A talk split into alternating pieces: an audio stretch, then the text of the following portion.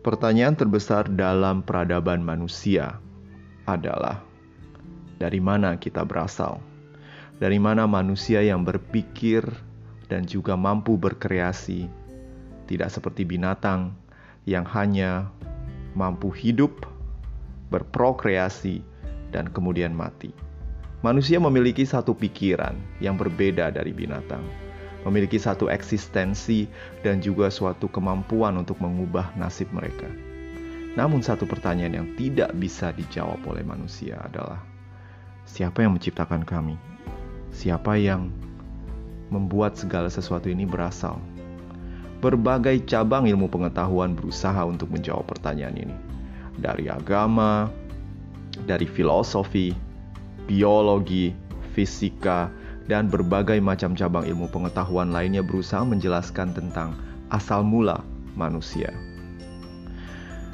Gue sendiri bingung bagaimana caranya kehidupan yang begitu unik bisa terjadi di bumi.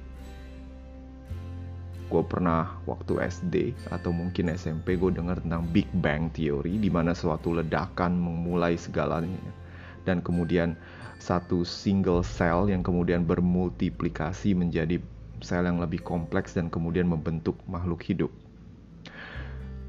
Terus terang, tak satu pun yang tahu. Hanya waktu dan pencipta kita yang tahu tentang percayaan ini. Orang Yunani juga memiliki satu pertanyaan dan juga suatu curiosity yang sama seperti kita sekarang hanya saja mereka lebih kreatif pada saat itu dan berusaha menjelaskan segala sesuatu dengan cerita, dengan suatu mitologi, dengan suatu penggambaran dan narasi yang epik bagaimana manusia diciptakan. Halo semua, ini gue, Guru Kelana dan hari ini kita akan membahas tentang penciptaan dunia menurut mitologi Yunani plus plus. Plus plus narasi gue maksudnya jangan ngeres-ngeres dah. Ayolah kita dengar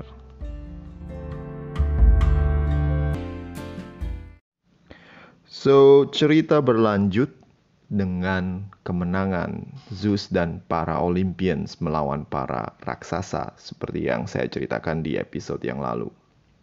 Sekarang Zeus sudah menjadi penguasa tunggal dari alam semesta, bertahta di Olympus, menikahi Hera, dan juga membagikan kekuatan atau pengaruhnya kepada para Olympians. Jadi masing-masing dewa sudah punya tugasnya masing-masing dan saat itu belum ada manusia, jadi alam semesta masih kosong.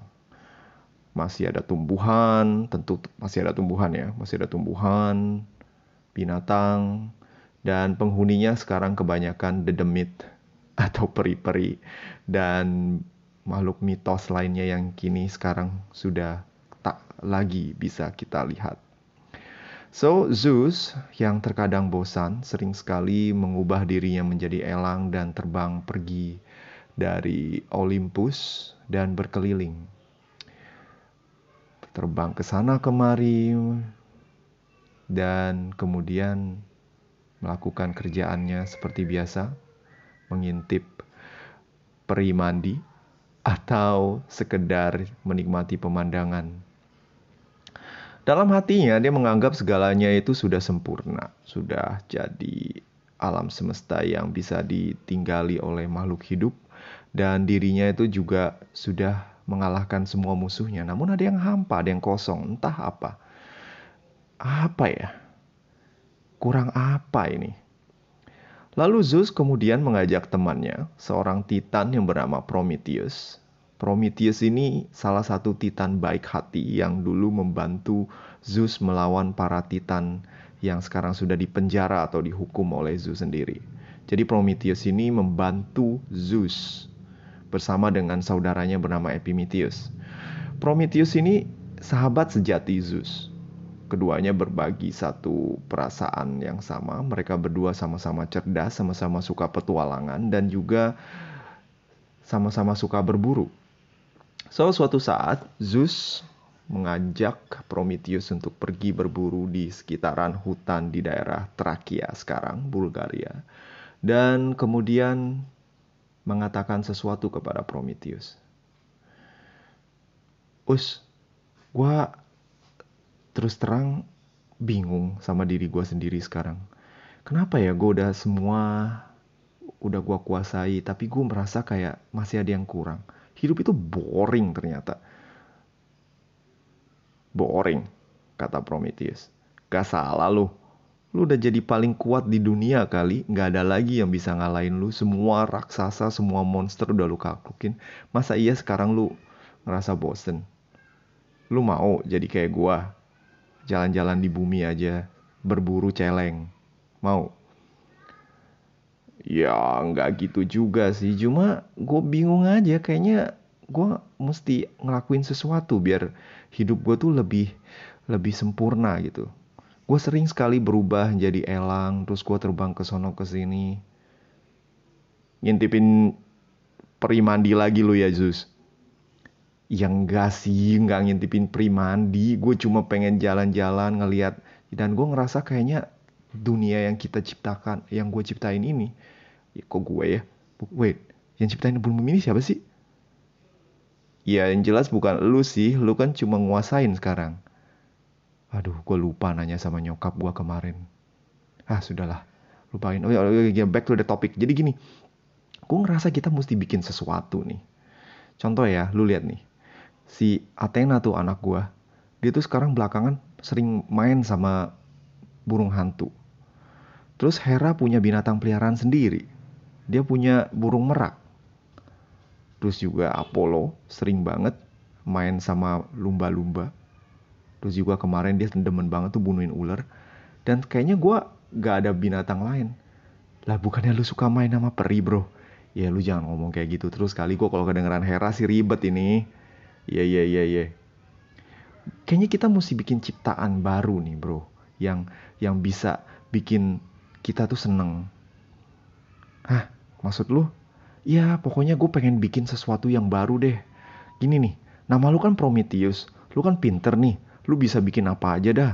Setahu gue lu paling pinter deh kalau untuk bikin ginian di kalangan Titans. Gue bisa aja nyuruh Hephaestus sih. Cuma ya lu tau lah Hephaestus kan anaknya Sapa, anaknya Hera.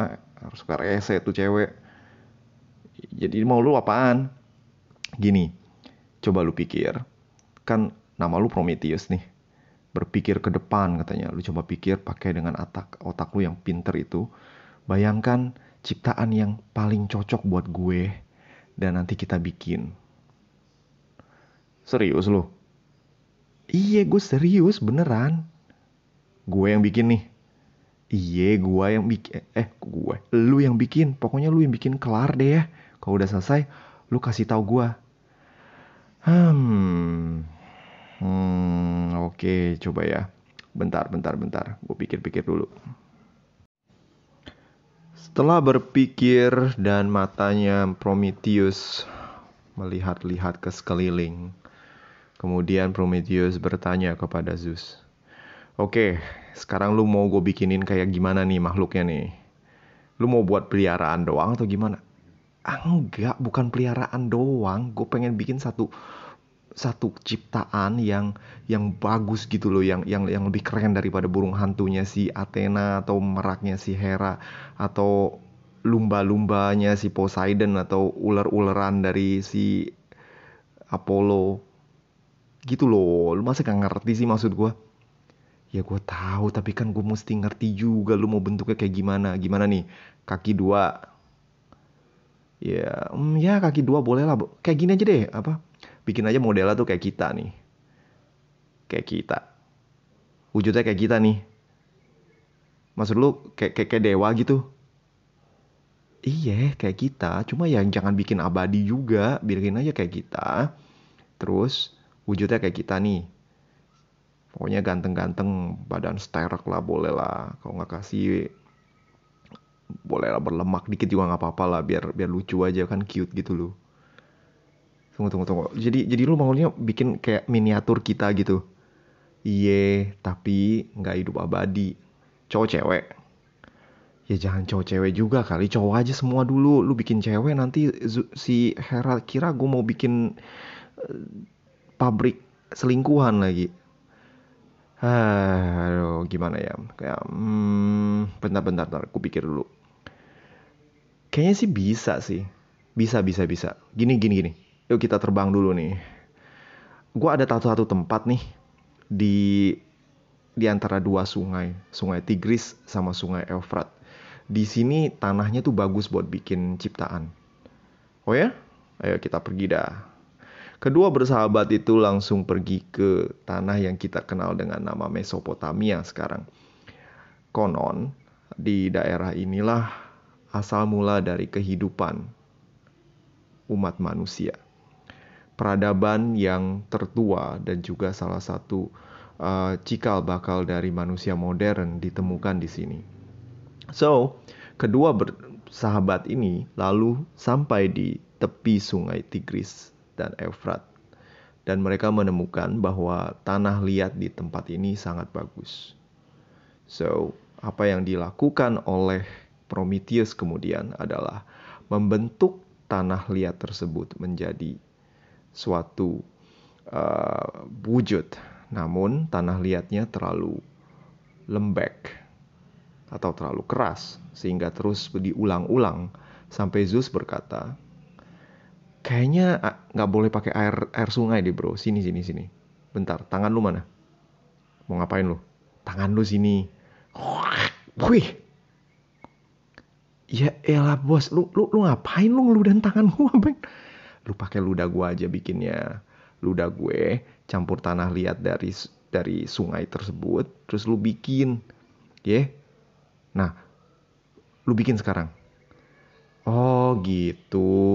Oke sih. Kayaknya ludah lu lebih lebih liat ya bikinnya jadinya. Oke sip sip sip.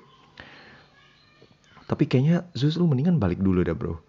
Soalnya gue gak konsen kalau lu liatin nanti gue bikin nanti lu ngoceh-ngoceh mulu. Gue nanti bikinnya bukan bikin wujud yang kayak kita malah kayak dinosaurus lagi. Lu jangan bikin kayak dinosaurus ya, awas lu. Oke lah, gue pergi dulu. Kayaknya peri hutan di sono kalau lagi pengen mandi nih. Ah, dasar lu ya. Sono dia, pergi dah. Lalu Zeus pergi meninggalkan Prometheus yang sekarang mulai berbinar-binar matanya. Karena dia mendapatkan bahan yang terbaik untuk membuat suatu ciptaan Zeus memesan kalau ciptaannya kali ini harus mirip dengan mereka, namun dengan skala yang lebih kecil dan hidupnya tidak abadi. Lalu Zeus membuat, oh kok Zeus? Prometheus membuat suatu rancangan dan terus menggunakan kedua tangannya yang sudah dilumuri oleh ludah dari Zeus dan membentuk suatu ciptaan baru dari tanah liat. Kemudian karena Prometheus ini sangat kreatif. Beberapa ciptaannya ini kemudian diwarnai. Ada yang dari warna hitam, ada yang warna kuning, putih, sampai merah. Ada juga yang hijau, biru, dan abu-abu. Semua ciptaannya ini kemudian dijemur di pinggir sungai dengan panas matahari dari Apollo, ciptaannya ini kemudian mulai mengering. Sementara itu Zeus kemudian pergi ke Olympus, beristirahat sebentar dan tiba-tiba pikirannya yang sudah dipengaruhi oleh Metis, ibunda dari Athena, kemudian mendapatkan satu pencerahan. Ah, gue punya ide. Bener-bener bener. Makasih ya Meti sayang. It's okay sayangku. Lalu um, berkat inspirasi dari Metis yang sekarang bersarang di dalam tubuhnya, Zeus kemudian mengajak Athena turun ke bumi untuk menghampiri tepi sungai Tigris, tempat di mana Prometheus sedang membuat ciptaan baru untuk Zeus. Secepat kilat, Zeus mendarat dan tak sengaja menghantam beberapa dari ciptaan yang sedang dijemur oleh Prometheus. Astaga Zeus, lu ngapain? Ya rusak dah. Ah, lu mah. Eh, eh sorry sorry sorry, gue nggak tahu. Lu lagi jemur di situ nggak kasih tau. Ya elah, ini ciptaan baru ini nih yang warna merah warna biru, warna hijau ini rusak sama lu dah. Ya nggak apa-apa sih, kan masih ada yang hitam, yang kuning, yang coklat, itu kan bagus tuh. Udahlah yang merah sama biru itu buang aja, yang hijau juga buang lah. Nggak apa-apa, gue cukup happy kok lu udah berbuat banyak. Ya tapi yang biru sama hijau ini favorit gue. Adalah nggak apa-apa lah, nanti lu bikin lagi kalau lu pengen. So, gimana gimana perkembangannya? Oke, gue udah bikin ini rancangannya nih mirip kita nih. Cowok semua kan, katanya lu takut cemburuan. Nah, cuma sekarang gue butuh sesuatu nih. Gue butuh nafas kehidupan. Bukan sembarangan nafas lo, gue nggak bisa, bukan punya gue. Gue gua, gua cuma titan. Ini kan ciptaan lu, jadi kalau lu mau uh, ini bagus, ya mesti lu. Tunggu, gue punya ide yang lebih bagus, kata Zeus. Athena, karena lu dewi kebijaksanaan dan lu juga bakal membuat ciptaan ini pintar. So, gue serahkan tugas ini kepada lu. Gue mau lu menghembuskan nafas satu persatu ke ciptaan Prometheus. Dan kemudian, biarlah ciptaan ini hidup oleh nafasmu yang mencerahkan dan mencerdaskan kehidupan bangsa itu. Athena kemudian hirup udara dan menghembuskannya ke tiap-tiap dari ciptaan Prometheus. Tiap ajunan tanah liat tersebut kemudian perlahan bergerak dan menampakkan satu tanda kehidupan. Yang hitam yang pertama bangkit. Lalu disusul oleh yang kuning dan yang putih dan yang coklat. Semua ciptaan tersebut kemudian hidup, berdiri, dan membuka matanya. Wah, keren, keren, keren, keren. Luar biasa. Jadi Dani. Para ciptaan tersebut kemudian ketakutan dan karena suara Zeus yang menggelegar, mereka melarikan diri. Namun Zeus kemudian menghampiri mereka dan, "Eh, jangan takut, jangan takut. Sini, sini, sini, sini. Kita tahu pencipta kalian." Namun binatang atau makhluk yang baru diciptakan ini tidak mengerti Wujud Zeus yang besar dan Athena yang mengenakan uh, pakaian perang serta Prometheus yang juga berukuran besar membuat mereka ketakutan. Lalu Athena berkata, "Ah si papa, kalau ngomong tuh jangan gede-gede, bikin kaget. Suara udah kayak geledek juga." Ya gua kan dewa geledek ya wajar lah. Oke oke, mari kita uh, mengubah tubuh kita menjadi lebih kecil. Ketiga dewa tersebut kemudian merendahkan diri mereka menjadi seukuran manusia, lalu menghampiri ciptaan baru tersebut. Kita kasih nama apa nih? Zeus kemudian berpikir, "Hmm, apa ya?" Kita kasih nama Antropos. Apaan tuh? Ya, ini makhluk ini namanya Antropos. Kalau dalam bahasa lain ya mungkin manusia, human, dan lain-lain. Oh, oke. Okay. Nah, sekarang mereka udah cipta ini. Apa yang harus kita lakukan? Mereka mau buat apaan? Tanya Prometheus dengan penasaran kepada Zeus. Tentu saja kalau udah diciptain ya mereka sekarang bisa belajar. Mereka bisa belajar banyak hal dari para dewa. Lalu kemudian mereka juga akan menyembah para manusia. Eh, menyembah para dewa, menyembah kita. Hah, nyembah kalian? Iya dong, kan mereka ciptaan. Dia juga nyembah lu lah Prometheus. Enggak lah, gue sih bukan, gue gak nganggep gitu, gue nganggep mereka temen kok. Memang tangan gue yang membuat mereka, tapi gue mau ngajarkan banyak hal ke mereka. Gue mau ngajarin mereka cara bercocok tanam, gue mau ngajarin mereka cara membuat uh, senjata dan mempertahankan diri dari serangan binatang buas. Gue mau kasih mereka api. Eh, apa lu bilang barusan? Api. Enggak ya Prometheus, mereka nggak boleh dapat api. Loh, kenapa? Kan kalau pakai api kan mereka bisa bikin masakan, terus mereka bisa bikin uh, perlindungan. Binatang kan banyak yang takut sama api. Pokoknya kagak. Mereka ini ciptaan. Lu kasih api, nanti mereka makin sempurna, maka malah lupa kalau mereka ini kita yang ciptain, kita pencipta, kita harus lebih kuat dari mereka. Nggak boleh kamu lu kasih api. ah Zeus yang bener lu.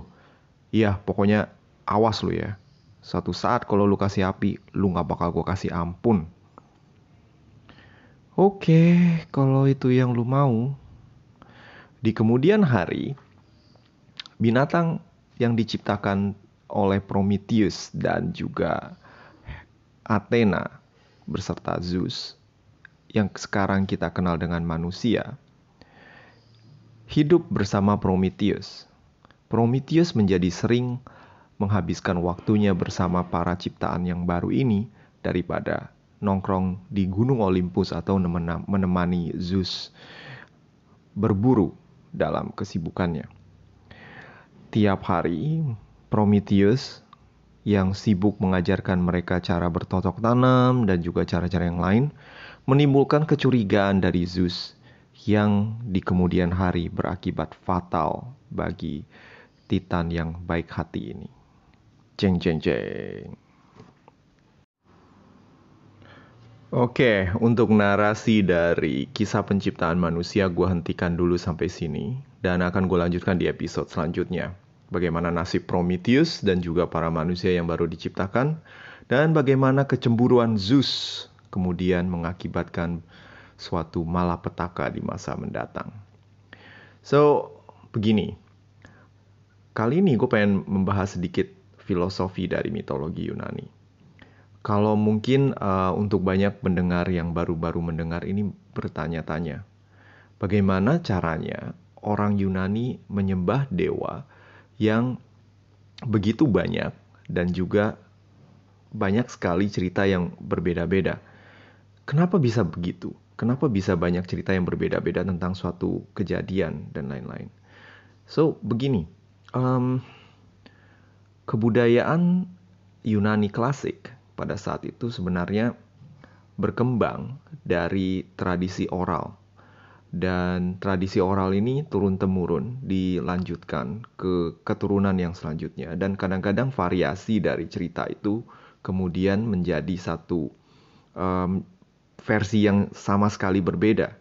Contoh cerita dari penciptaan manusia ini ada beberapa versi. Dan yang gue ambil ini adalah versi yang melibatkan Athena dan juga Zeus dan Epimetheus. Eh sorry, Prometheus.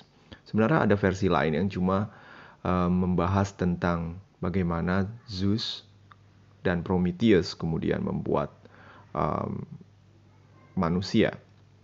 Nah, dalam perkembangan zaman, beberapa pujangga, ya, pujangga dari Yunani, itu kemudian menuliskan, contohnya pujangga ini kayak Hesiod, terus um, Homer, dan banyak pujangga lain yang kemudian uh, merangkum cerita-cerita tersebut. Dan karena mereka punya satu um, apa ya namanya um, inspirasi sendiri, kemudian mereka menambahkan versi ya dari yang mereka biasa dengar, dan kemudian um, sebagai wujud dari intelektual mereka, mereka itu menghubungkan uh, bagaimana satu fenomena berlangsung dengan uh, kejadian yang terjadi para pada para dewa. Contohnya tentang perubahan musim Perubahan musim ini adalah cara bagaimana orang-orang Yunani menjelaskan uh, kepada penerusnya. Mereka tidak bisa tahu kalau misalnya bumi itu kok bisa uh, berubah musim.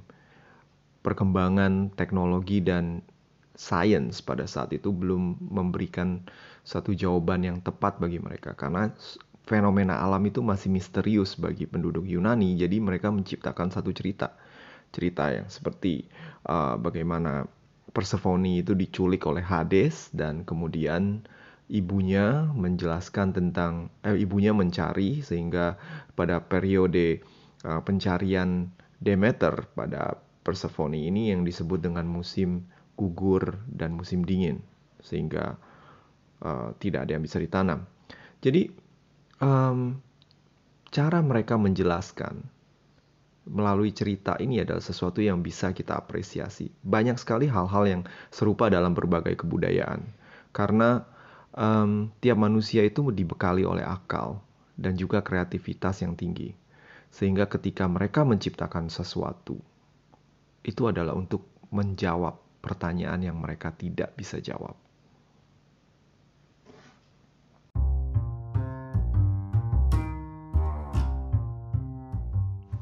Oke, di ujung dari edisi penciptaan manusia kali ini uh, ada seorang penulis bernama Joko bukan Joko Chandra ya.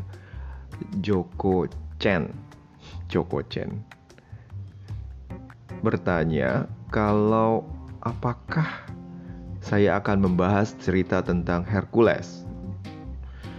Well, um, Joko, kalau lu dengar dua episode yang lalu gue membahas tentang cerita bagaimana Hercules turut serta dalam pertarungan dengan para raksasa. Tapi uh, gue janji di masa depan gue akan bahas tentang Hercules dan para pahlawan Yunani lainnya. Kita akan habiskan dengan para dewa dulu dan langsung nanti kita akan bahas dengan cerita para pahlawan. The Age of Heroes tepatnya. Jadi ada beberapa pahlawan seperti Theseus, Hercules, Jason, Odysseus, dan Bellerophon dan banyak pahlawan lain. Jadi sabar aja, follow gua. Nanti kalau udah sampai di episodenya, lu akan dengar cerita tentang Hercules.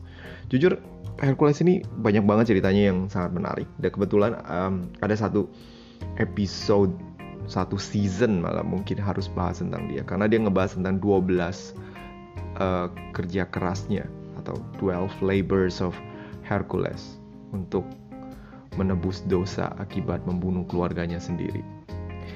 Oke, okay? So um, gua akan balik lagi dengan lanjutan cerita ini. So see you again on the next one. Bye.